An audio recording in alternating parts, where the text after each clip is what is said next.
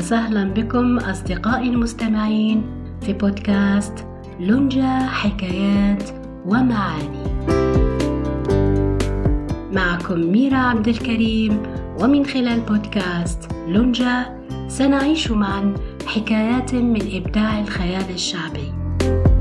ونكتشف سوية تجارب أجيال في قالب قصصي مشوق تتجلى فيه المتعة والحكمة والقيم النبيلة.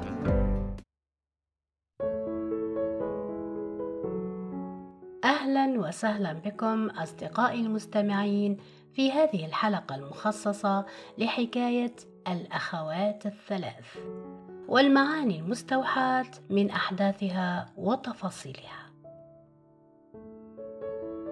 لمن لم يستمع لحكاية الأخوات الثلاث أدعوك الآن صديقي المستمع لمتابعة أحداث الحكاية في الحلقة السابقة.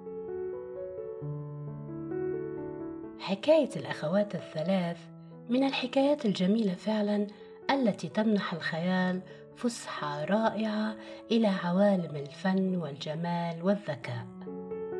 كما أنها تمنح المستمع والقارئ معا نفحة ممتعة حالمة متفائلة تتحقق فيها الأمنيات والآمال بيسر وسهولة وفرح تماما كما في الأحلام. الفكرة الأساسية للحكاية تركز على الطموح للزواج. الأخت الكبرى كانت تطمح للزواج بالفران فاستحقت الفران. والوسطى طموحها كان مركز على اللحام فاستحقت اللحام. وأخيرا الأخت الصغرى وهي التي ركزت عليها الأحداث التي كانت تطمح للزواج بالملك وبطريقة جريئة. فهي وعندما سألها الملك عن أمنيتها صرحت وبكل جرأة أنها تريد الزواج منه. المشكل أن طريقتها في التعبير عن طموحها هي الغريبة والجريئة والمستفزة. أضربه على خده فيدير لقدم القبقاب. على قدر ما في هذه العبارة من جرأة وتهور على قدر ما تحمل في ثناياها من دلال واعتداد وثقة عالية بالنفس. وهذا هو الذي أثار إعجاب أم الملك. جرأة ثقة عالية بالنفس دلال وأنوثة طاغية.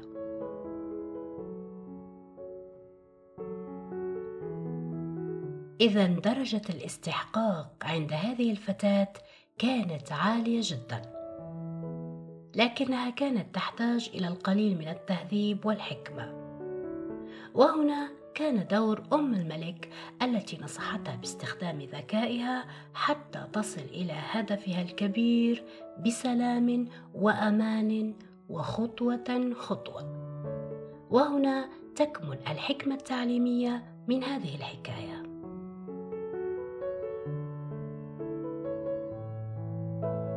قد يبدو للمستمع أن البطلة الأساسية للحكاية هي الأخت الصغرى لكن في الحقيقة أم الملك تقاسمها البطولة لما لها من دور تحفيزي وتعليمي وتربوي في الحكاية.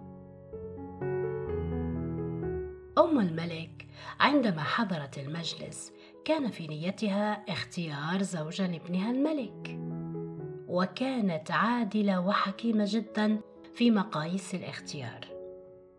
لأنها لم تنظر ابدا للجانب المادي وللهيئة الفقيرة للأخوات.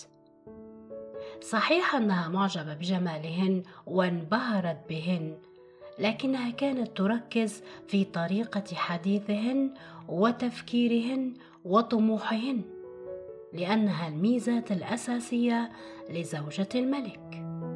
طريقة الحديث طريقة التفكير والطموح. وحتى أكون أكثر دقة أم الملك جذبها في الأخت الصغرى قوة المشاعر في حديثها. فكأن الشعور عند هذه الفتاة كان هو الأهم عندها وليس الهدف بحد ذاته. فهي عندما صرحت عن أمنيتها ركزت على الموقف المفعم بالمشاعر. أضربه على خده فيدير لقدم القبقاب تخيل معي صديقي المستمع هذا الموقف. أضربه على خده فيدير لقدم القبقاب هذا الموقف عندما يكون بين زوجين متحابين يكون مليء بالحب والدلال والثقة والانسجام العميق. فالأخت الصغرى اذا ليست متعلقة أو مرتبطة بهدف الزواج بالملك بقدر ارتباطها بالشعور الذي تحسه وهو الأهم. لذلك أعجبت بها أم الملك من أول لقاء ثم وجهتها الوجهة الصحيحة السليمة والذكية لتحقيق هدفها. ما هي هذه الوجهة؟ هو التسلسل الواقعي والمنطقي في تحقيق الأهداف. وهنا تظهر حكمة الثلاثة أيام التي طلبتها أم الملك من ابنها. وكانت فرصة في تدبير خطوات سريعة متتالية وواقعية أوصلتها بكل سهولة لمرادها. وهذه هي الحكمة التربوية العامة من حكاية الأخوات الثلاث.